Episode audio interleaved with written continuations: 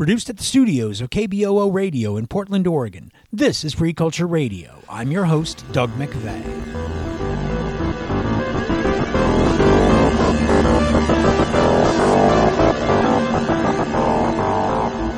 Reduction International has released a report entitled Aid for the War on Drugs, which follows overseas development aid that's being spent on policing and drug control around the world. The report calls on governments and donors to divest from punitive and prohibitionist drug control regimes, which undermine their other health and human rights commitments, and invest in programs which prioritize community, health, and justice. Here's Naomi Burke-Shyne, Executive Director of Harm Reduction International. My name is Naomi Burke-Shyne. I'm the Executive Director of Harm Reduction International. We are an international NGO which works to use data and advocacy to promote harm reduction and drug policy reform, and to demonstrate how rights based, evidence informed responses to drugs contribute to healthier, safer societies. Today, we meet to launch our new Divest Invest campaign, calling on governments and donors to divest from the drug war and invest in programs that prioritize community health and justice.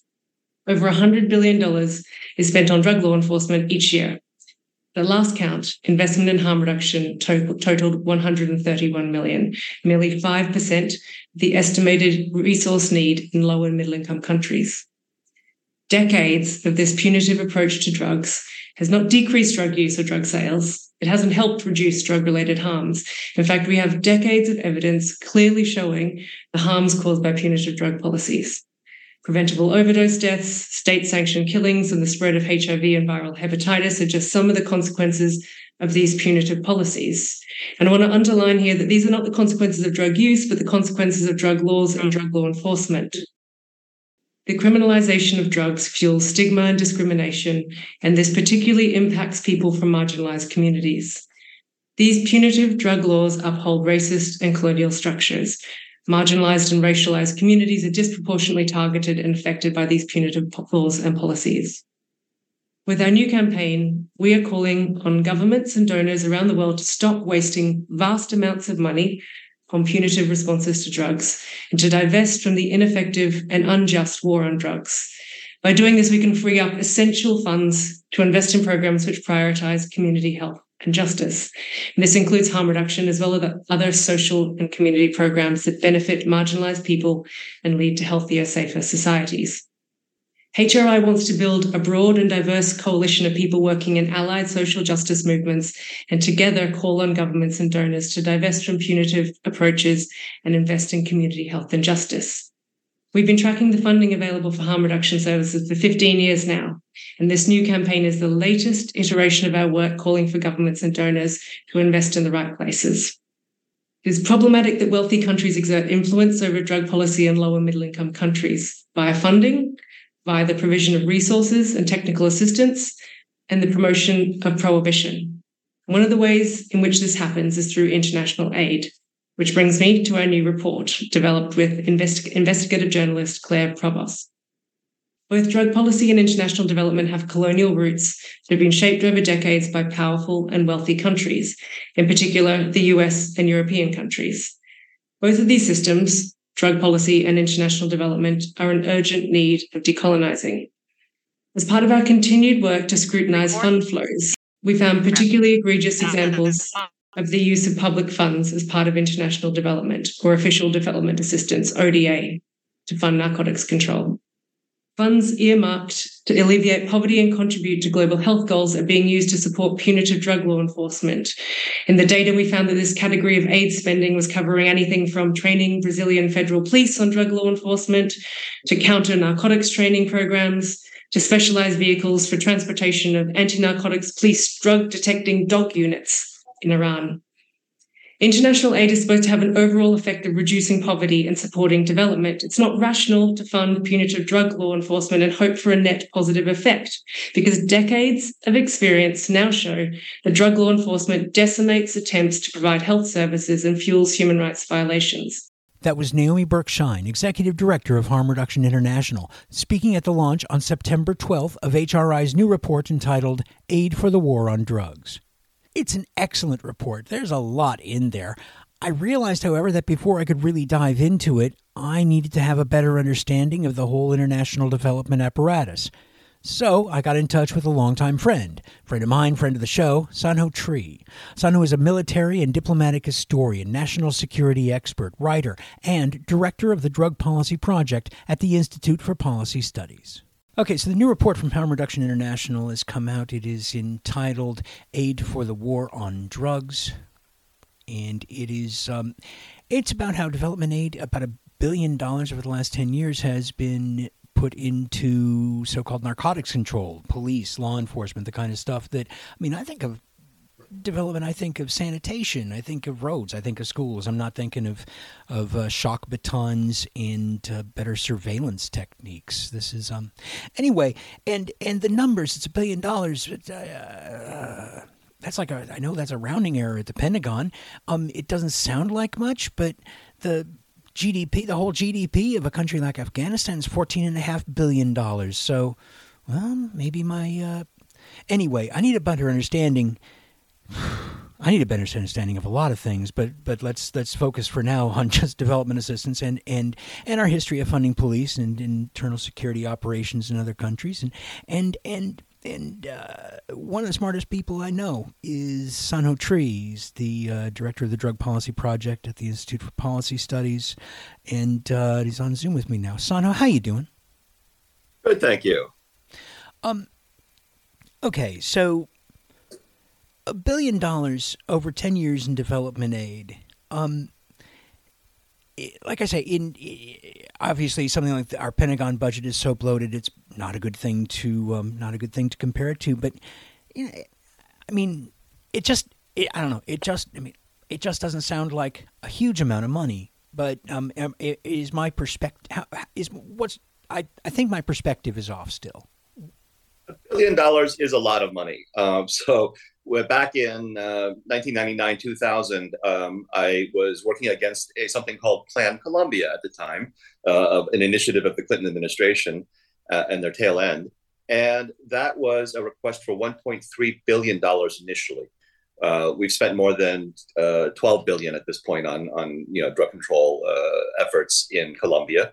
But 1.3 billion back 22 years ago was considered a huge amount of money it was that would that made Colombia the third largest recipient of U.S. foreign assistance um, outside of Israel and, and, Egypt at the time. So that's a lot of money. Um, it's dwarfed now by the kinds of money that are being thrown around because of Afghanistan and all these other things, and you know, um, so inflation uh, has taken a toll, but that's still an awful lot of money. Um, well, fact, and and I'll throw. Let me throw this in here. I checked the OECD uh, just before we uh, met, and their preliminary data for 2022 shows that the United States total of what they call official development assistance was 55.3 billion dollars, which they note includes uh, support in Ukraine as well as increased costs for in-donor refugees from Afghanistan. Yeah. So uh, but when you talk about that that uh, billion dollars, uh, you know, it's it's it's not. It's useful to compare it to the Pentagon budget in some ways, though it's a much smaller microcosm, of course. But when we talk about all that development assistance, a lot of it never leaves the Beltway, for instance. So this is going to be administered through a lot of contractors very often. Um, we've privatized so many of our functions in this in this government now, and those contractors have their own bottom lines what they're uh, you know uh, they're they're looking to maximize their their profit and, and get the money basically. Uh, and then it's up to them to administer how that's spent in country overseas. They're often going to outsource that to their own uh, ngos so-called ngos in, in these developing countries. Um, when you know uh, the, the, the, advantage of having tracked plan colombia over two decades two plus decades is that you begin to see where the money goes uh, for these things. And so much of it is wasted or it's uh, poorly executed poorly planned. It's top down. It's administered from washington or from bogota. It is, they don't listen to the farmers. It, it needs to be farmer led output oriented you know how many farmers did you transition off of coca successfully and for over a period of time um, how many um, alternative development uh, and tonnage uh, crops did you successfully get to market Um, not did the farmers comply with all your list of demands. So you got these so-called development experts um, sitting in office, shiny, you know, marble uh, hallways and offices thousands of miles away with their grand plans of what they think development ought to look like in these remote regions in in the Amazon or, or rural Colombia. Um, these people, their boots never or rarely ever get muddy, um, and they don't listen. They're very arrogant very often. They don't listen to the, the farmers, the campesinos, because these farmers know best what grows in their soils, what infrastructure is available in their region to get products to market. They understand when the rainy seasons come, and if you decide you're we should plant this crop, and it, the harvest time is you know coinciding with rainy season, these mud roads uh, are impassable. And I, I spent a lot of time knee deep uh, in mud trying to push vehicles through these jungle roads. Um, and, so all these things that, that go into making a viable economy in these rural areas um, are very often either ignored um, or, um, they just they're just clueless. Uh, about these things. And so when it comes time to evaluate these projects, they'll blame the farmers. They didn't you know, the farmer didn't live up to my expectations of my grand plan for their region.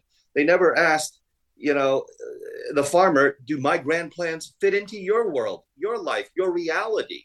Is it even feasible what I'm proposing for you? But for the farmers, from their perspective, they're they're humble campesinos. Very often, they don't have a high school education. I've been to these uh, so-called development NGOs in, in the Amazon. They've got very often very nice offices marble floors in the middle of a jungle.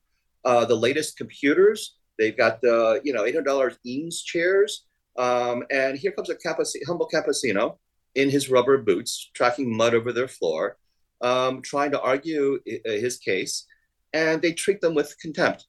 Um, and if you don't sign the agreement and, and, and do what we say, well, then you'll be subject, subjected to eradication police coming in and wiping out your farm.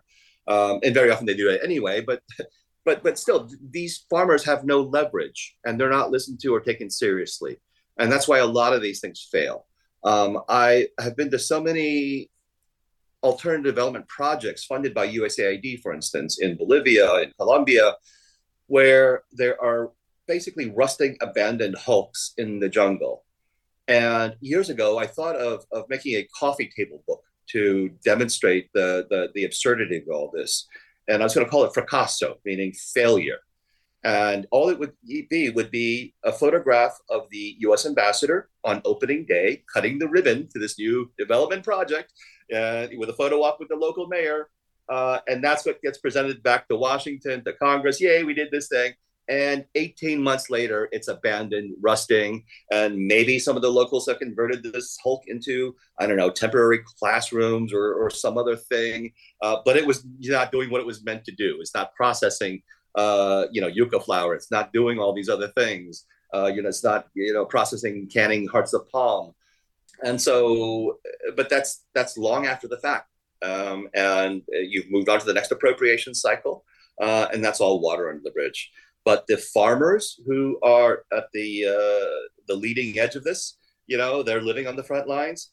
That makes a hell of a difference to them and in their lives because you're now subjecting them to economic catastrophe and failure. Very often, failure they warned would happen, and they're also getting blamed for it in the paperwork. Uh, and you burden them year after year, decade after decade. And I've been doing it for two decades now, and it's very hard to earn their trust the second, third, fourth time around after you do this to them. President Petro is trying to do that in, in Colombia. He's the first progressive president in the history of Colombia. Um, and so I do hope and I do believe he will uh, make a very serious effort in, in making this farmer focused. But uh, it's it's very challenging, just the reality of that. One thing we learned from you know the war in Afghanistan and Plan Colombia is that if you drop billions of dollars onto these very you know underdeveloped countries with not a lot of transparency they're in the middle of long conflicts um, it breeds corruption. It, it, it brings the, the the bottom feeders out of the woodwork you know uh, to to basically suck up all this money. Uh, and it's a frenzy feeding frenzy in many in many respects.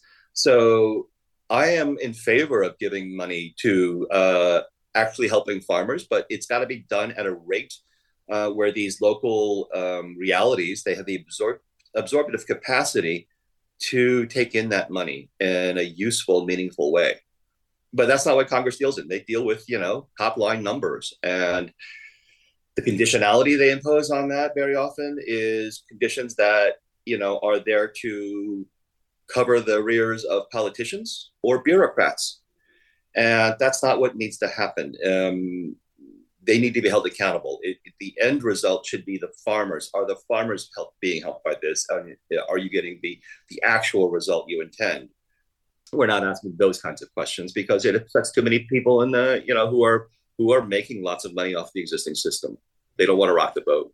This is a conversation with Sanho Tree, director of the Drug Policy Project at the Institute for Policy Studies in Washington, D.C. We'll have more in a moment. You're listening to Free Culture Radio. I'm your host, Doug McVay.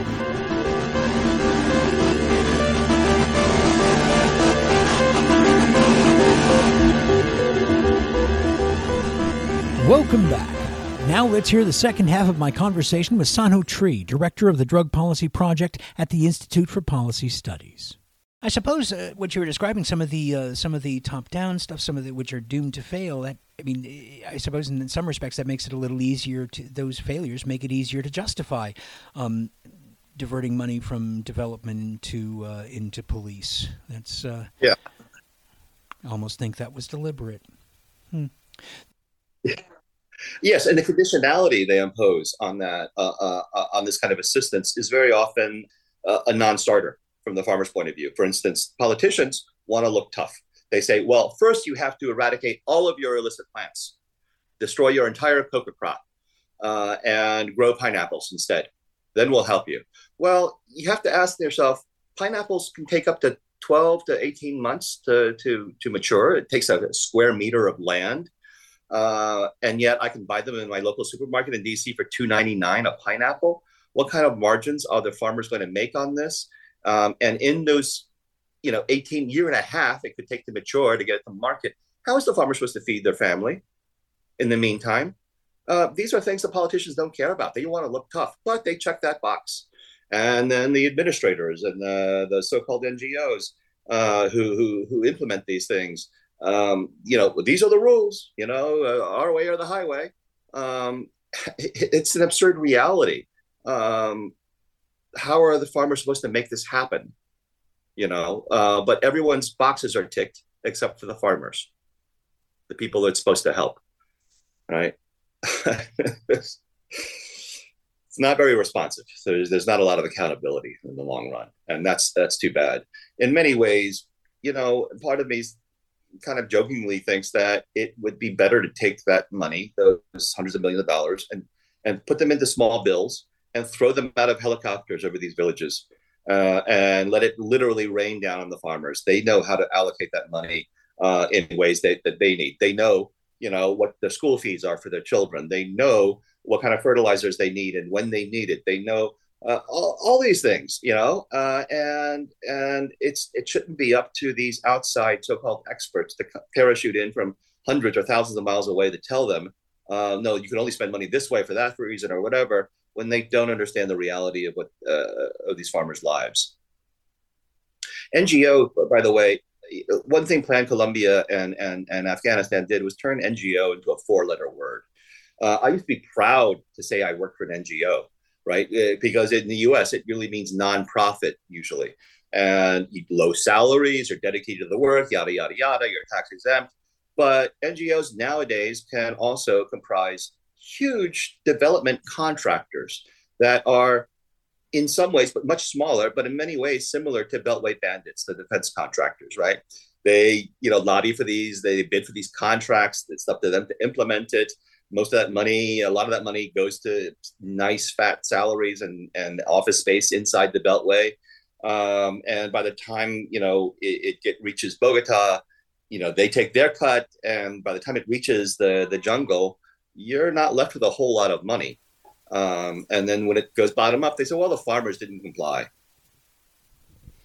I am seeing so many parallels to the to the drug war and and our approach here that it's it's sort of mind-boggling the notion of actually talking to the people who are directly affected, finding out what their real needs are, addressing those, you know, like like in harm reduction, and talking to people who use drugs and finding out their needs and actually addressing those. These contractors who, um, you know, the development contractor, the, the, the, the equivalent of the Beltway bandits, and the kind of administrators and all the monies that are going into the, the, the top levels and the treatment industrial complex and all the other things that have grown up around the idea of providing services. It's a great idea, it's a great concept. So, but how much of the money that goes there actually trickles down to the people who are in real need? The notion of sending money to community organizations that are actually at the grassroots, actually on the front lines of all this, doing the work, um, is really radical. It's one of the reasons Oregon has gotten into so much trouble because that's exactly what Measure 110 did. It's giving money directly to organizations that are working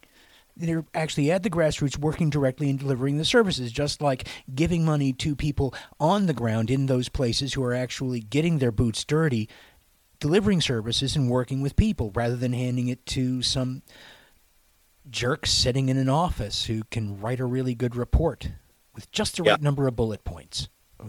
and I think it's great that this report comes out of Harm Reduction International and it comes out of the harm reduction space and that experience, that lived experience uh, about and harm reduction is all about it's basically popular education. It's about meeting people where they are not where you insist they ought to be right? Um, uh, and that is so basic whether you're talking about development or harm reduction or popular education of any sort uh, that ought, you know your bottom line uh, ought to be meeting people where they are. Because if you're not uh, you're, you're you're you're playing with your own fantasies right Hey, I got you on the line, and we still have a couple minutes. Uh, what do you got? What's on your radar? What are you working on these days? So uh, I'll be uh, over the next two years doing a lot of work on um, fentanyl and and the supply side of fentanyl. Um, you know, the, dealing with uh, so-called open borders, as the Republicans keep screaming, uh, and how they need to build a bigger wall and that sort of thing, uh, and all the all the silliness around that. Um, and it's going to be a huge election issue in 2024, unfortunately, silly as it is. Um, I'll be doing work on cannabis equity, uh, both domestically and internationally. Um, also, working on human rights and the intersection with the drug war. So, countries like uh, Colombia, Philippines, um, Thailand, Bolivia, etc., uh, and uh, and a lot of rapid response stuff as well to uh, the various issues of the day uh, and, and also helping the uh, uh, Colombia uh, as they forge their their new for, their new drug policies. Oh, right now the, the, the new president of Colombia. Uh, d- d- t- tell me about the, tell me about this guy. So the new president of Colombia, inaugurated last year, Gustavo Petro, um, is the first progressive president in Colombia's history. Uh, so it's a very exciting time um, in Colombia, and he's got a pretty radical agenda, and a lot of that involves finally uh, tackling the drug war and getting some some basic reforms and charting new new directions both uh, domestically and internationally in drug policy. So it's a it's a lot on his plate, um, and he's simultaneously trying to reform healthcare, pensions, etc. Um, you know, in a very conservative political culture. So uh, a lot of challenges, but also a lot of um, possible opportunities here as well. And he's an old. I actually have known him since uh, for 20 years now. And in fact, in 2007, I nominated him for uh, my office's um, Letelier Moffitt Human Rights Awards, named after two of my colleagues who were assassinated in, in on Embassy Row in Washington in 1976 by um, General Pinochet in the, the, fascist Chilean government. But he received our, our Human Rights Award back in 2007 and now he's a member of uh, he, he's well that, at that time he was a member of the Senate, and now he's president of the country, which is not a bad accomplishment for someone who used to be a, a an M19 guerrilla. Uh, although he never fired or shot in anger, he was part of the political wing of that, and he was amnestied after they they they, they negotiated a, a peace with the government. But yeah, interesting background not your typical Latin American president. And it's true of, of a number of countries. So in Chile, you've got a very progressive young president President Boric. Uh, you've got Lula back in power in in, in Brazil. Um, so there's a, a pink wave uh, in Latin America, if you will, uh, of, of, progressive reformers. Exciting time. Tell people how to find you online. You're uh, you're, you're you're still on you're still on that uh, that that bird site, but you've got to be other places too.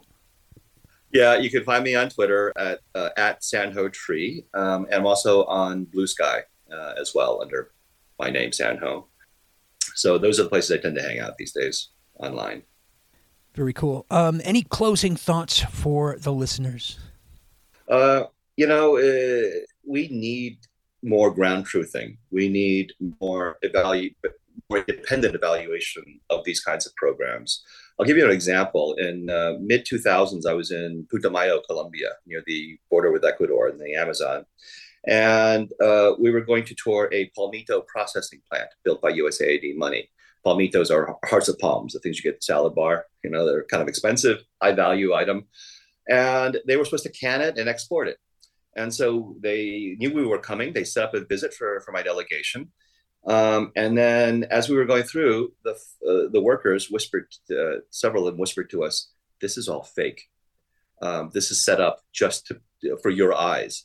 Um, in fact, they burned their bridges with the local community. They, they've, uh, you know, broken their promises with the farmers. The farmers won't deal with them anymore locally. This factory's been idle for months. And what they did is that they went across the border to Ecuador bought hearts of palm from Ecuadorian farmers, processed them uh, for us, for our benefit, um, and hired back a few temporary workers in Colombia uh, and passed that off as a, successful development project. This is, you know, um, this this happens. This sort of thing happens, and it, needs to be checked out and and ground truth, and people held accountable. And, and so many of these countries, like Colombia, are are absolutely blessed with resources, right? If you had to, if you were playing God and creating the earth, Colombia would be one of the absolute gems. Um, it's got deserts and jungles and mountains and beaches and savannas and emeralds and coal and gold and land and incredible biodiversity. They're capable of producing tremendous wealth, except you got a very corrupt political system and class structure. Um, and they are very good in Washington um, talking to people who are like them, um, and looking after their their class interests. But imagine if we actually listened to farmers and, and put them, uh, uh, you know, and, and put poor people or average people at the center of these policies, they could do very well for themselves. That was my conversation with Sanho Tree, director of the Drug Policy Project at the Institute for Policy Studies. Among other things, we were discussing a report by Harm Reduction International on overseas development assistance monies being used instead for police and drug enforcement, entitled Aid for the War on Drugs. Find out more at the Harm Reduction International website, hri.global. That's hri.global. And for now, that's it. Thank you for joining us. You've been listening to Free Culture Radio. I've been your host, Doug McVay. I thank my guest, Sanho Tree. Many thanks to everyone out there fighting for civil rights, human rights, and social justice. And thanks especially to you, dear listener, for your support. You make it all worth it. Free Culture Radio is available as a podcast or direct download. Links are at the website kboo.fm slash freeculture. We'll be back in a month to continue our examination of drugs, drug cultures, and the influence of drugs on society. Thanks again for listening. This is Doug McVay saying so long. So long!